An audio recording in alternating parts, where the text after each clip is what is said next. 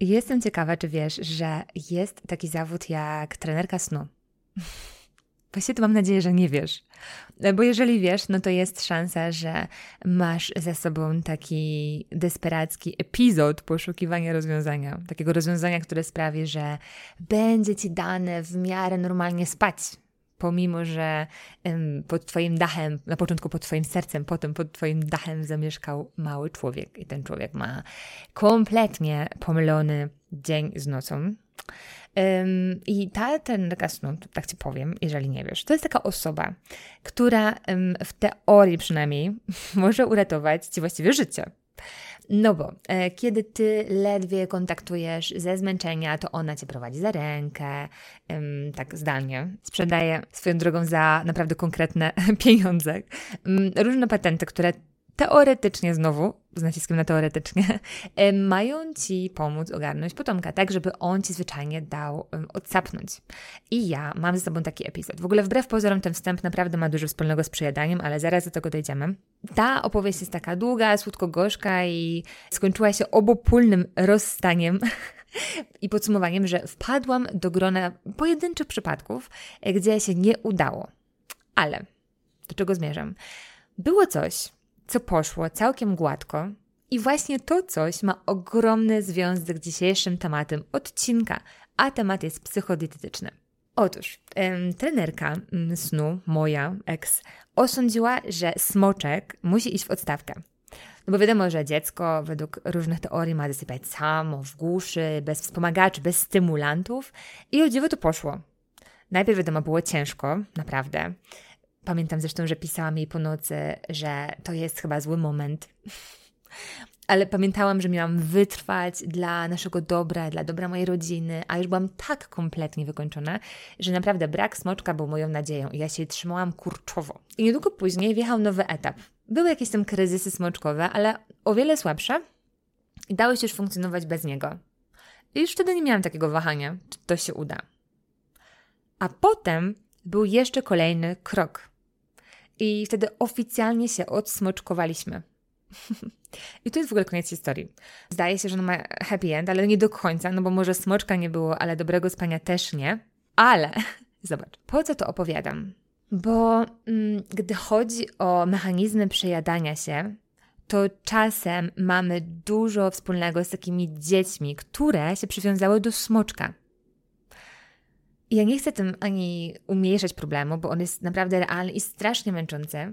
Nie, ale chcę pokazać zależności między jedzeniem, emocjami i sposobem, w jaki funkcjonuje nasz mózg i smoczek nam w tym pomoże. Tym samym wstępem smoczkowym zapraszam Cię do dzisiejszego odcinka z serii Wolna. Będzie o przejadaniu się, jedzeniu emocjonalnym oraz o tym, co to ma wszystko wspólnego z kochającymi smoczek niemowlętami. Zaczynamy. Hej, tu Natalia Ligęza, podcast Szybka i Wolna. Jeśli jesteś tu pierwszy raz, to wiedz, że przyplatam wolne i szybkie tematy. Wolne to zwykle psychodietetyka, ale nie tylko. Szybkie to zwykle bieganie i wszelka aktywność, ale nie tylko.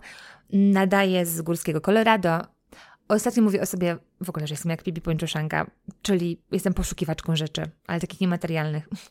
Kocham małe doznania i zmiany. Jestem psychodietetyczką, trenerką biegania i copywriterką. Co do tego ostatniego to zapraszam na dwieweny kropka pe el. Żyję sobie aktywnie i blisko natury z moim mężem i trójką maluchów, a jeśli chcesz się poznać lepiej, to chodź na Instagram Szybka i Wolna. Więcej o tym podcaście, o zamyśle na niego i o mnie znajdziesz w odcinku zerowym. A ja się cieszę, że tu jesteś.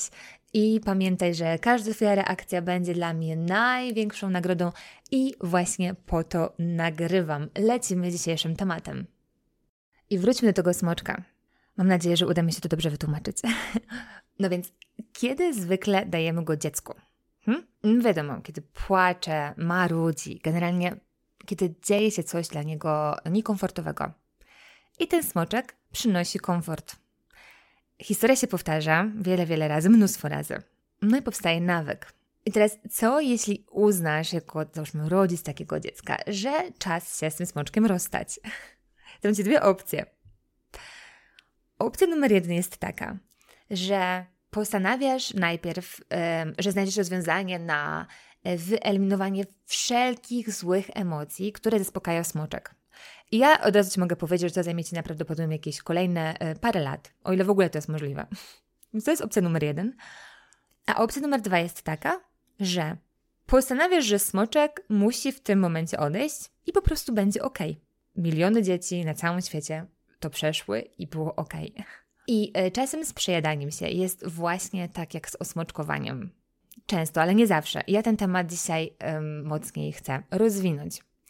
Jest jak z osmoczkowaniem pod tym względem, że nie zawsze trzeba tutaj um, głębokiej psychoanalizy, różnych interwencji, um, szukania ukrytego problemu i kopania bardzo głęboko w emocjach.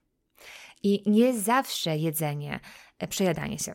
To jest maskowanie traum z dzieciństwa, to jest kompensowanie sobie różnych braków, odreagowanie stresu i trudnych emocji, bo często to jest zwykły, mechaniczny nawyk, którego da się pozbyć w podobnym tempie jak tego smoczka. Ja nie mówię, że to są te magiczne trzutki, które się często sprawdzają przy dzieciach, ale mówię, że w wielu przypadkach, z którymi mam styczność w mojej pracy, da się oddzielić jedzenie od innych trudnych spraw. I to oddzielenie bywa przełomem. I gdy się je oddzieli, to można się tego przejadania pozbyć. I swoją drogą wtedy zyskuje się więcej energii i też takiej przestrzeni na te inne sprawy, na te trudne sprawy, ale też na te przyjemne sprawy. Ja Ci dzisiaj chcę opowiedzieć o niuansach jedzenia emocjonalnego i przejadania się, a także napadowego objadania się, bo to są różne pojęcia, ale też nie chcę przegiąć ilością treści, więc niektóre aspekty tylko tak musnę. I jeśli Ci się ciekawią, to daj znać. Mogę jeszcze kontynuować ten temat w przyszłych odcinkach, a już zwłaszcza jeżeli się okaże, że to jest pomocne. Okej, okay. To może najpierw chwilę o pojęciach, żebyśmy się mogli dobrze połapać, co jest czym. Więc mamy emocjonalne jedzenie, przejadanie się i napadowe objadanie się. I emocjonalne jedzenie, zacznijmy od tego, to jest zjawisko, w którym jemy z powodu jakichś emocji. Więc na początku wjeżdża emocja, potem wjeżdża jedzenie jako reakcja na tą emocję, ale znowu, tak jest teoretycznie. No bo z drugiej strony umówmy się, że dzień w dzień czujemy tyle emocji, że taka definicja mogłaby pasować właściwie do większości sytuacji, prawda? Ale ja dziś, mówiąc o emocjonalnym jedzeniu, będę miała na myśli takie historie, gdzie staramy się radzić sobie z trudnymi emocjami poprzez jedzenie. I oczywiście to nie ma nic wspólnego z głodem takim fizjologicznym. I dalej mamy przejadanie się i napadowe objadanie się. I to napadowe objadanie się po angielsku możecie kojarzyć jako binge eating. I to ostatnie jest już zaburzeniem odżywiania, takim uznanym jako jednostka chorobowa. Zaraz koło anoreksji i bulimii. Ale spokojnie. Jeśli w ogóle czujesz, że mówię o Tobie i aż Ci niekomfortowo, to zupełnie nie w tym rzecz. Tak? Oddychamy i lecimy dalej. Jeszcze co do formalności, to napadowe objadanie się, jako takie oficjalne zaburzenie odżywiania, ma swoje kryteria. I one Ci mogą pomóc rozpoznać, czy to w ogóle Ciebie dotyczy. I przyjęło się, że jeśli przez minimum trzy miesiące i minimum raz w tygodniu wydarza się taki napad, które zaraz jeszcze Ci tam dojaśnię, to mamy do czynienia właśnie z napadowym objadaniem się.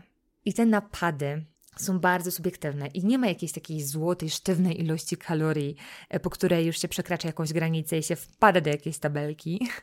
To, co łączy te napady, to zwykle motyw jedzenia relatywnie dużo w krótkim czasie, w samotności, to jest często, w ukryciu, tak łapczywie, z takim uczuciem, że to jest poza kontrolą i że nie da się przestać w trakcie. I zwykle taki stop przychodzi dopiero, kiedy sprzątniemy wszystko, co mamy, albo wtedy, kiedy już przychodzi takie nieprzyjemne uczucie przejedzenia. I też wszystkie skutki uboczne. Takie generalnie uczucie blech. I też ważne jest to, że w przypadku napadowego objadania się nie ma tej kompensacji na końcu, czyli nie ma takiej reakcji, gdzie załóżmy dochodzi do wymiotów albo dochodzi do intensywnego uprawiania sportu, jako właśnie rekompensowanie sobie tej nadwyżki kalorii. Nie ma żadnych eksperymentów ze środkami przeczyszczającymi, tego typu historiami. Nie. W momencie, kiedy jest taki napad, też bardzo często, to jest znowu taki element układanki bardzo stały, wjeżdża narracja w głowie, oczywiście mało wspierająca, i mamy zwykle taką lawinę myśli o tym, że jesteśmy słabi, niewartościowi, no i tak dalej. I też często mamy wtedy postanowienie, że to jest ostatni raz i rzadko kiedy jest, o ile nic y, nie zmienimy, a to wiadomo nie jest um, jakieś super proste, ale też nie jest tak trudne, jak czasami mogłoby się wydawać, kiedy się słucha, że to jest reakcja na trudne rzeczy, nieprzepracowane historie i tak dalej. Myślę, że to może wiele osób przytłaczać i sprawiać, że czują, że to wszystko będzie strasznie trudne i że będzie wymagało ogromu pracy na różnych płaszczyznach, a nie zawsze tak jest. Ale czasami tak jest i ja będę dzisiaj powtarzała często te słowa często, zawsze, nie zawsze, czasami. Nie lubię ich, ale po prostu nie chcę też nikogo wprowadzić w błąd, bo wiadomo, że przypadki są różne. Okej, okay. Jeśli Ciebie to wszystko dotyczy, to w ogóle wspierająca myśl może być taka, że skłonność do tego typu zachowań, takiego przejadania się, to prawie w pięćdziesiąt procent jest genetyka. Hmm? Czyli generalnie już od samego początku chcę tym odcinkiem zdjąć z Ciebie takie uczucie, że coś jest z Tobą ostro nie tak, że masz jakiś zanik silnej woli. Jakby nic z tych rzeczy, okej? Okay? I za każdym razem, kiedy wyhamowujesz nad papierkami, albo nad talerzem, czy przed lodówką, z której już się sprzątnęło zbyt dużo jedzenia, to pamiętaj, że gdzieś tam, w innych miejscach, w innych domach, w innych krajach są takie osoby, które zrobiły dokładnie to samo i które myślą bardzo podobnie, że coś jest z nimi nie tak i że inni tak nie robią. I te osoby też się czują samotne i też czują, że nie kontrolują własnego życia. I one też mogą to zmienić. Ja właśnie takim osobom pomagam. I możliwe, że ten odcinek pomoże też Tobie, na co strasznie mocno liczę. Dobra, idziemy dalej. Często się mówi teraz tak, że przejadanie się jest tylko konsekwencją czegoś innego. I przez czegoś innego mam na myśli trudne historie, traumy, różne wydarzenia. I ja nie mówię, że tak nie jest, ale zadaj sobie teraz takie pytanie. Czy w ogóle pamiętasz, jeśli oczywiście ten temat Ciebie dotyczy, czy pamiętasz, kiedy to się zaczęło? I czy wydarzyła się w Twoim życiu jakaś historia, która Cię popchnęła do tego? Czy może zaczęło się jakby znikąd? Hm? Bo oczywiście są przypadki, gdzie przejadanie się ma takie bardzo głębokie podłoże i praca z psychoterapeutą tu właściwie będzie niezbędna. Zresztą ona ma bardzo dużą skuteczność, bo na przykład taka terapia, terapia C B T w zaburzeniach odżywiania ma bodajże około sześćdziesiąt procent skuteczności, ale ja się mm, bardzo często spotykam z osobami, które mają tego świadomość, chodzą na terapię, dokopały się już do naprawdę ważnych rzeczy, przełomowych odkryć z przeszłości i, i rozumieją siebie lepiej, a mimo to napady przejadania się im towarzyszą. I towarzyszą z podobną namolnością. I pytanie brzmi, dlaczego? I co w ogóle wtedy zrobić? A odpowiedź brzmi, że tak się dzieje, dlatego że czasami takie przejadanie się jest... Hmm, teraz myślę, jak to dobrze powiedzieć. Jest dużo płytsze, niż by się mogło wydawać. I przez płytsze mam na myśli, że ono nie zawsze jest efektem tych skomplikowanych i nieprzepracowanych historii i że czasami po prostu się do nas przykleja i można je oddzielić od tych innych problemów, mimo że one jeszcze nie są rozwiązane. I w wielu przypadkach wcale nie trzeba właśnie lat pracy nad psychiką, żeby rozwiązać wszelkie problemy i to nie jest tak, że kiedy te problemy znikną, to przejadanie zniknie. Hm. Często właśnie można to porozdzielać i jakby do jednej szufladki dać sobie przejadanie, a do innych szufladek problemy i je stopniowo rozwiązywać. Czasami tak razem, a czasami po kolei, to zależy od skali. I też często jest tak, że jak się uda rozwiązać przejadanie, to te inne problemy potrafią osłabnąć, bo wiele z nich jest konsekwencją nawyku przejadania się. Na przykład y, przejadamy się, mamy w związku z tym niskie poczucie własnej wartości ym, i za tym idą kolejne problemy, na przykład to, że mamy problem z socjalizowaniem się, ze znalezieniem sobie, załóżmy, kogoś bliższego. Hm? To wszystko jak zwykle jest połączone wielką, skomplikowaną siatką, ale chcę ją trochę odkomplikować. I przejadanie się działa bardzo podobnie jak inne uzależnienia. I załóżmy, że mamy nastolatka. Hm? Mam takiego nastolatka, który pierwszy raz zapalił papierosa gdzieś tam na imprezie. No, zrobił to tak po prostu. Wiadomo, bo inni tak robią. Nie miał jakiegoś głębszego powodu. No i on to robi znowu i znowu, bo jest kolejna impreza i on chce być generalnie taki jak inni, na na na. I raz, że nikotyna ma takie właściwości, jakie ma, z tym nie dyskutuję. A dwa, że bardzo szybko pojawia się wtedy u takiego naszego nastolatka pragnienie zapalenia. Taka mocna chęć, której się ciężko oprzeć. I ta chęć sprawia, że ciężko się skoncentrować na innych rzeczach, bo trzeba w tym momencie zapalić. I zapalenie daje takiej osobie ulgę, takie uff, jak dobrze, wreszcie. I właśnie poza faktem, że nikotyna uzależnia, mamy jeszcze dodatkowe wzmocnienie. Bo patrz, było nieprzyjemnie, bo dręczyła ta ochota na zapalenie, a jak się zapaliło, to to napięcie spadło. I pojawia się taka ulga, relaks i nawyk się wzmacnia. Bo pojawia się skojarzenie, że palenie równa się ta ulga i relaks. No i stąd już jest bardzo blisko do palenia, dlatego że potrzebuje się ulgi i relaksu.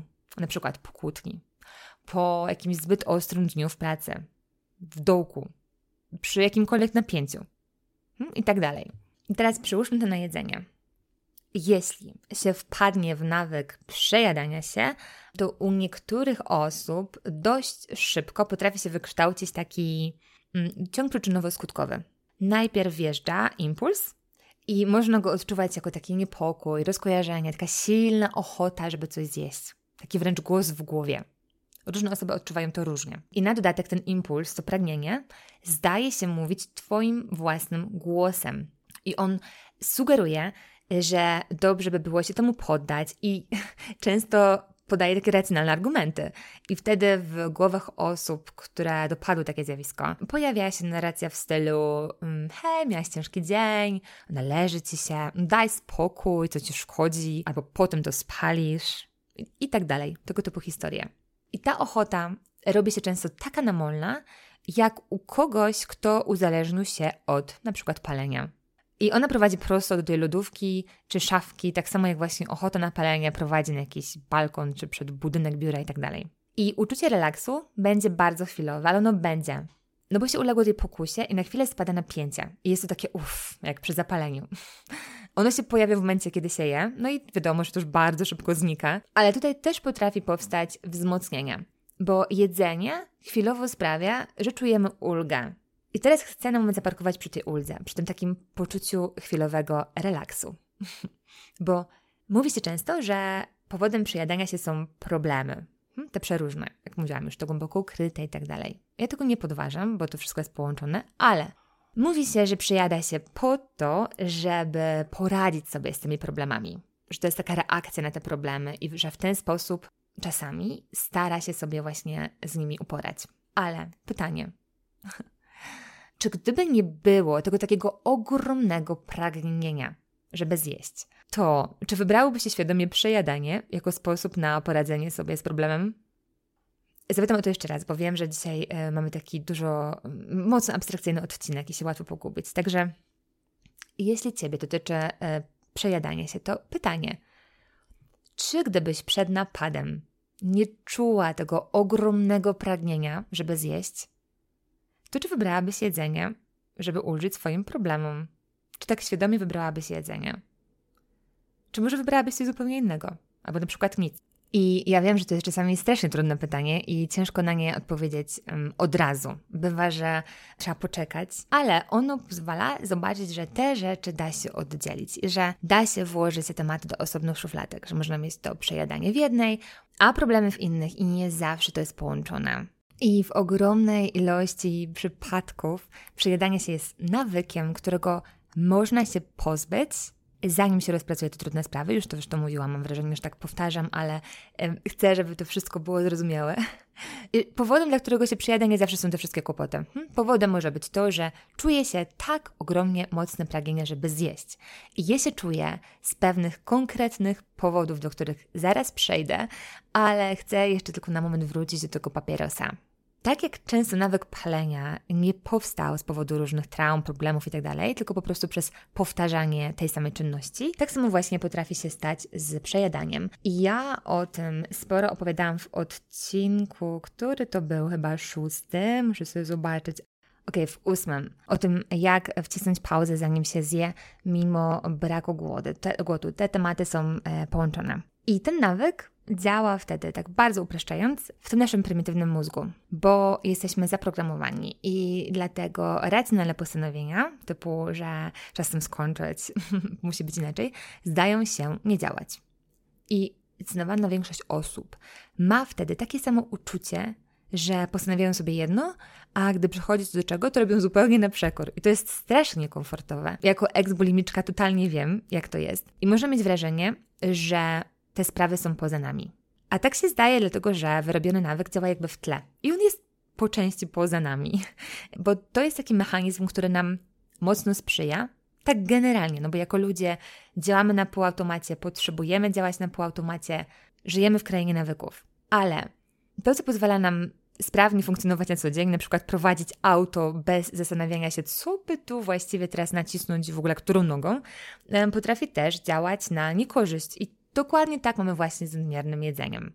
Bo jeśli nasz nawyk powstał jakby znikąd, to sposobem na pozbycie się go jest pozbycie tej ogromnie mocnej potrzeby, która nas popycha do jedzenia.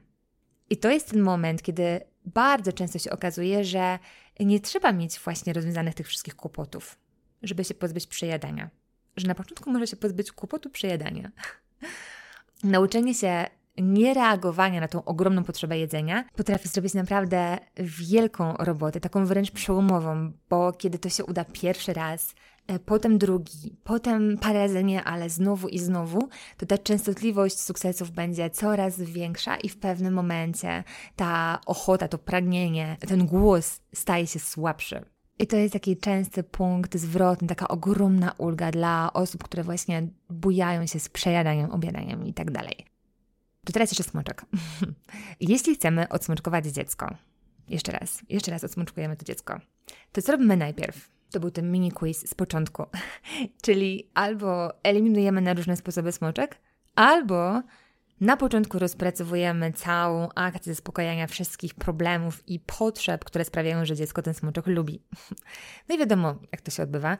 Zazwyczaj historia jest ta sama, że po tym jak smoczek znika, na początku jest trudno, robi się łatwiej, aż w końcu temat znika. I dziecko wcale nie jest tym skrzywdzone, tylko przechodzi na tym do porządku dziennego. Czasami ma się wręcz wrażenie, że zapomniało zupełnie, że smoczek istniał. I jakby jasne, u dzieci działa to inaczej niż u dorosłych. U dzieci pamięć yy, i percepcja też działa inaczej niż u dorosłych. Ale coś bardzo podobnego można osiągnąć z napadowym przejadaniem się, ale pod pewnymi warunkami. W ogóle wiem, że ten odcinek może być taki troszeczkę trudny, więc na końcu podsumuję najważniejsze punkty, także spokojnie. Jeżeli masz poczucie, że trochę się gubisz, to jeszcze wszystko zbiorę pod koniec. Zobacz jeszcze, co się może wydarzyć, kiedy mamy już ten nawyk przejadania się. Może się zdawać, że to wszystko przez emocje. No bo w końcu przed napadem zawsze pojawia się pełna emocji. No to jest jasna sprawa. Tylko że trudno jest przejść przez dzień bez emocji. To jest wręcz niemożliwe. Jeżeli ktoś potrafi, proszę się zgłosić. No więc może się zdawać, że jemy przez emocje.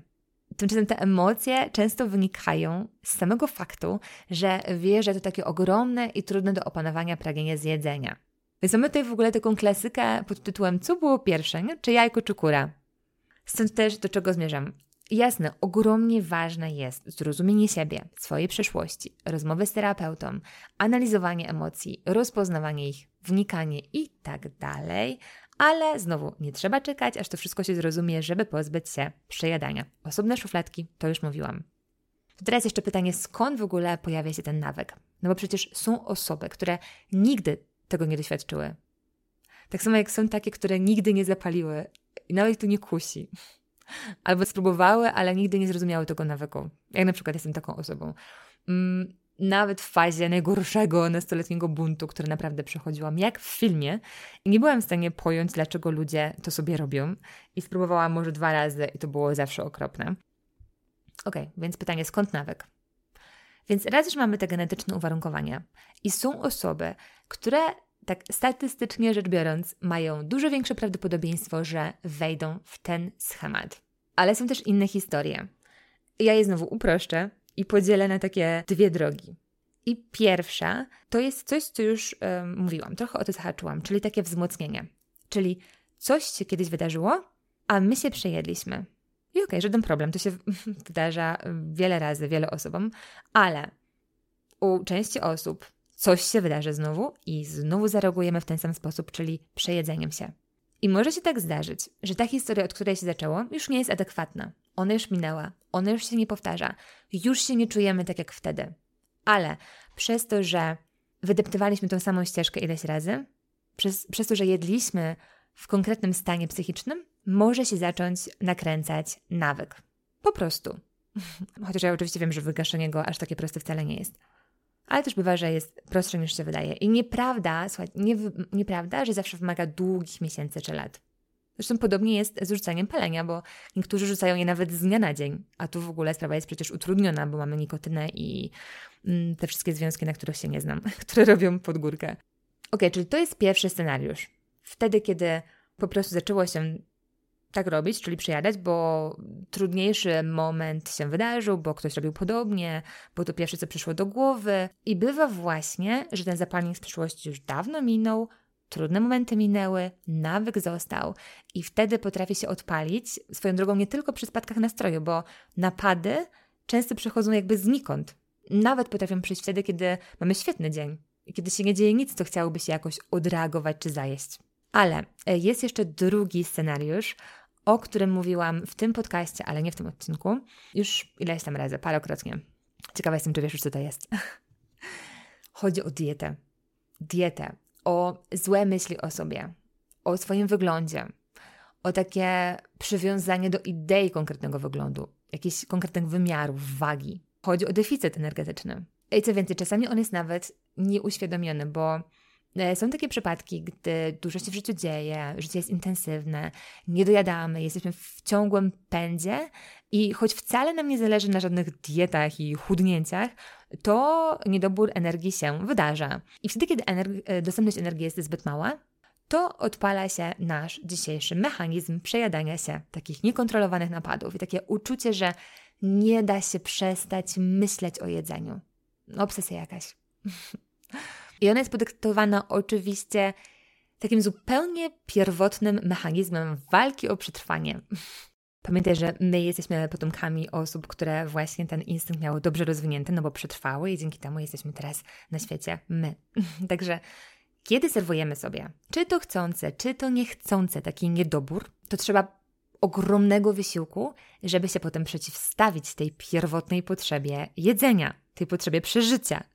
No i to jest ten moment, kiedy właśnie ten proces, kiedy u pewnego niewielkiego procenta osób wykształca się niebezpieczna dla zdrowia i życia anoreksja. Ale dziś nie będziemy o niej więcej, zaznaczam tylko. Ale zwykle mamy błędne koło, no bo jakże inaczej, tak? Czyli jemy za mało z różnych powodów. Czasami to nasze postanowienie, czasami niewiedza. Niewiedza na przykład, jak nisko zjeść z kaloriami przy redukcji. Albo to może być dieta od jakiegoś szalonego dietetyka, który obiecuje błyskawiczne efekty i kompletnie ma gdzieś Twoje zdrowie, albo yy, dietetyka, który nie doliczył aktywności. Swoją drogą kiedyś, naprawdę już długie lata temu, miałam taki epizod i trafiłam do dietetyka, który nie zapytał nawet o sport, jaki uprawiam, a uprawiam go dużo. I do dzisiaj pamiętam, jak weszłam do Rossmana po jakieś kosmetyki i myślałam autentycznie, że się rozpłaczę z głodu przy tym regale z jedzeniem i chciałam wziąć wszystko. I oczywiście na dodatek e, interpretowałam to jako swoją słabą wolę, tak? Bo ledwo co byłam parę dni na diecie od tego cudownego dietetyka, a już wymiękałam. Oczywiście cudzysłów. Czasami źle pojmujemy ambicje i samodyscyplinę. I ja mam wrażenie, że już teraz wszędzie się bębni o racjonalnym odchudzaniu i że już się to wie, ale z drugiej strony też zdaję sobie sprawę, że to jest moja bańka, nie każdy w niej siedzi. I naprawdę redukować można i jednocześnie można jeść wszystko. To jest kwestia ilości. A już na pewno nie powinno się redukować w taki sposób, że głód staje się nieodzowny, że trzeba się, w ogóle takie teksty czasami widzę w, w różnych artykułach, żeby zaprzyjaźnić się z własnym głodem, oswoić się z własnym głodem. Nie, bo wtedy to już jest tylko kwestia czasu, kiedy przejdzie pierwszy atak i kolejny i następne, a po niej będą to wyrzuty sumienia, będzie to paskudne uczucie braku kontroli, dalej mocne postanowienie poprawy, i ta poprawa nie nadchodzi, bo jeśli po tym wszystkim przyjdzie z kolei kolejna restrykcja, to temat się powtórzy i się zacznie wzmacniać i się będzie zdawało, że nie ma już innego wyjścia i że jesteśmy właśnie jak ten chomik, który zasuwa, chciałam powiedzieć coś gorszego, ale zasuwa cały czas w kołowrotku i jakby nie pamiętał, jak może z niego wyjść, że w ogóle może. Okej, okay. Co jeszcze chcę powiedzieć, że jeśli jesteś akurat na redukcji i naprawdę jej potrzebujesz, no bo to jest też inna historia, ale błagam, jeżeli jesteś, jeżeli czujesz, że potrzebujesz, nie dyskutuję z tym, ale błagam, zainwestuj czas, żeby zrobić to mądrze, bo restrykcje są pierwszym punktem do przejadania się. To jest najprostsza droga. Zresztą podobnie działa idea cheat meali i jej nie znoszę, bo ona prowadzi do takich właśnie skrajnych postaw i do takiego napięcia wokół jedzenia. A cały mój podcast, mój e-book emocji, moja praca jest właśnie po to, żeby to napięcie zmniejszać.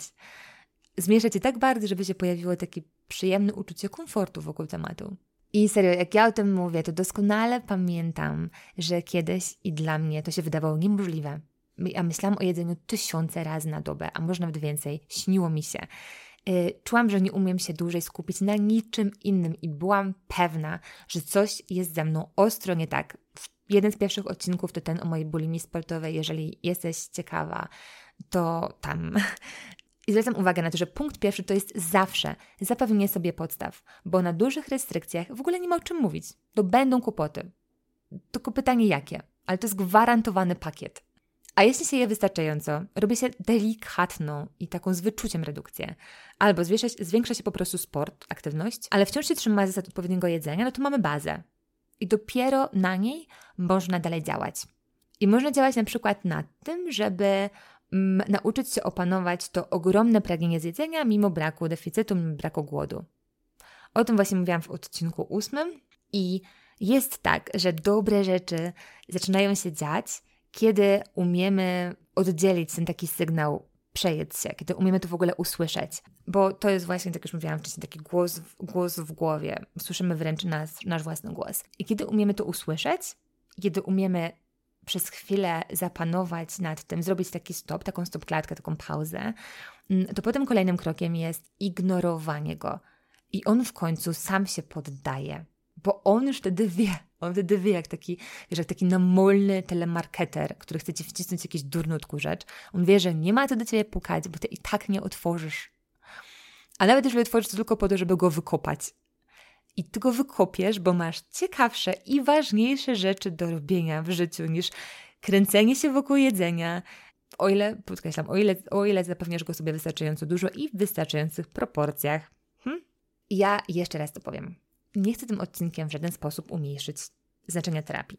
Absolutnie. To jest ogromnie cenne dla każdego i nie tylko dla kogoś, kto się buja z jedzeniem. Ale chcę zdjąć trochę ciężaru z tego tematu.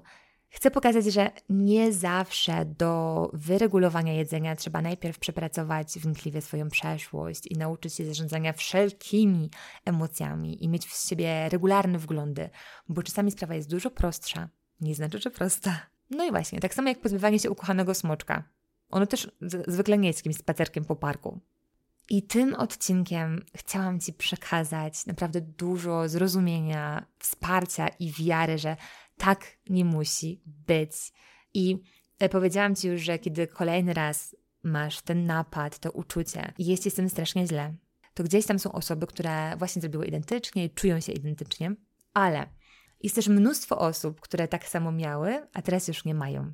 I teraz mogą z łatwością wejść na miasto, zamówić jakieś tiramisu na deser, mogą się napić słodkiego drinka na weselu, mogą zostawić ostatni kawałek pizzy, bo już starczy.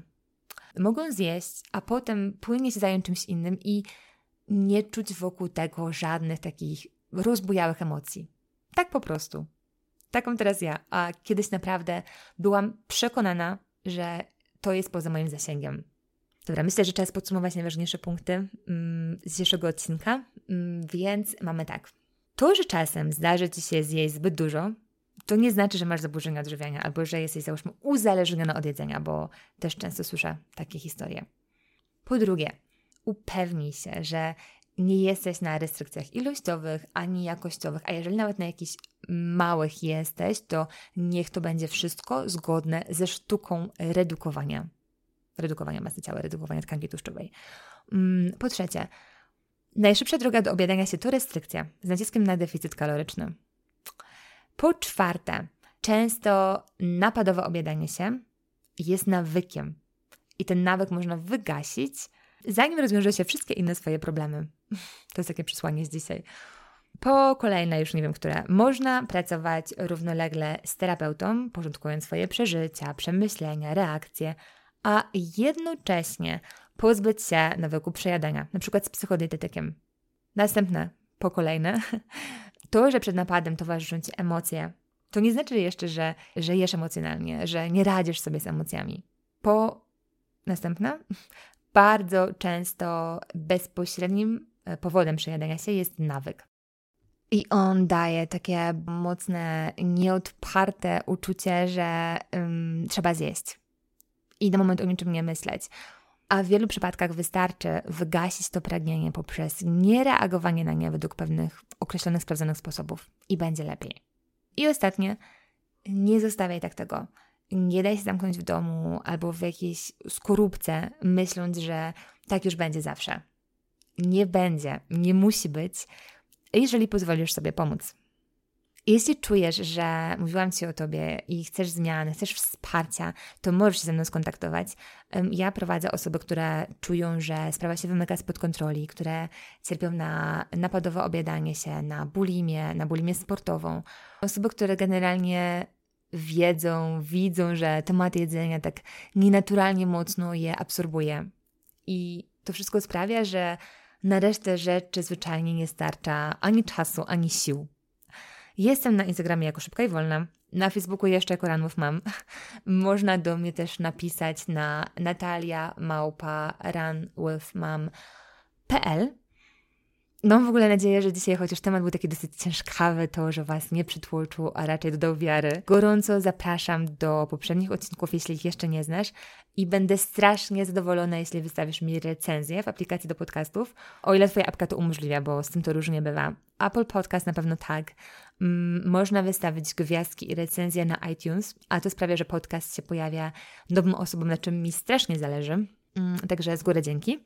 I jeśli ten odcinek coś tutaj poruszył, chcesz pogadać albo myślisz, że mógłby komuś pomóc, to proszę, podaj go dalej. Ten podcast w ogóle żyje dzięki Waszym reakcjom i to jest ich zasługa, właściwie Wasza zasługa, że chce mi się go nagrywać dalej. Także pamiętajcie, że jesteście moim paliwem, jak o to chodzi. Do usłyszenia w kolejnym odcinku, który tym razem będzie z serii Szybka. A dzisiaj w ramach serii Wolna mówiliśmy o uwalnianiu się z sideł przejadania się i napadowego objadania, a ja ściskam mocno w ogóle ze zbyt niskiego krzesła przy zbyt niskim biurku, jest tak niewygodnie, ale dziś dla odmiany nagrywałam w dziecięcym pokoju. Swoją drogą przy biurku tego samego dzidziuśka, który sześć lat temu sprawił, że nie podziałała nawet trenerka snu, ale ze smaczkiem się udało.